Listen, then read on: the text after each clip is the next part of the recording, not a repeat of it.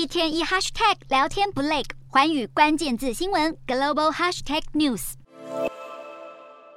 美国其中选举正式展开，除了州长和国会议员的选举，有五个州的选民将针对娱乐用大麻是否合法化进行投票。包括阿肯色州、马里兰州、密苏里州以及南北达科他州，即将举行相关投票的五个州都已经核准使用医疗用大麻。而目前推动娱乐用合法化的募款金额已经达到两千三百万美元，且绝大多数都集中在阿肯色州和密苏里州。支持者们继续大打广告，声称合法化后将创造更多工作机会。一旦相关法案通过，过去曾因持有大麻而留下的刑事记录也都会一笔勾销。目前全美有十九个州已经允许合法使用娱乐用。大麻，而相关民调也显示，反对声浪正在逐渐软化。拜登先前才宣布要赦免数千名因为持有大麻而违反联邦法律的美国人。支持者认为，这项宣誓将为促进大麻合法化提供很大的助力。不过，反对者也不甘示弱，大力宣传呼吁抵制大麻。到底选民最终的决定为何？只能等待计票结果揭晓后才会见真章。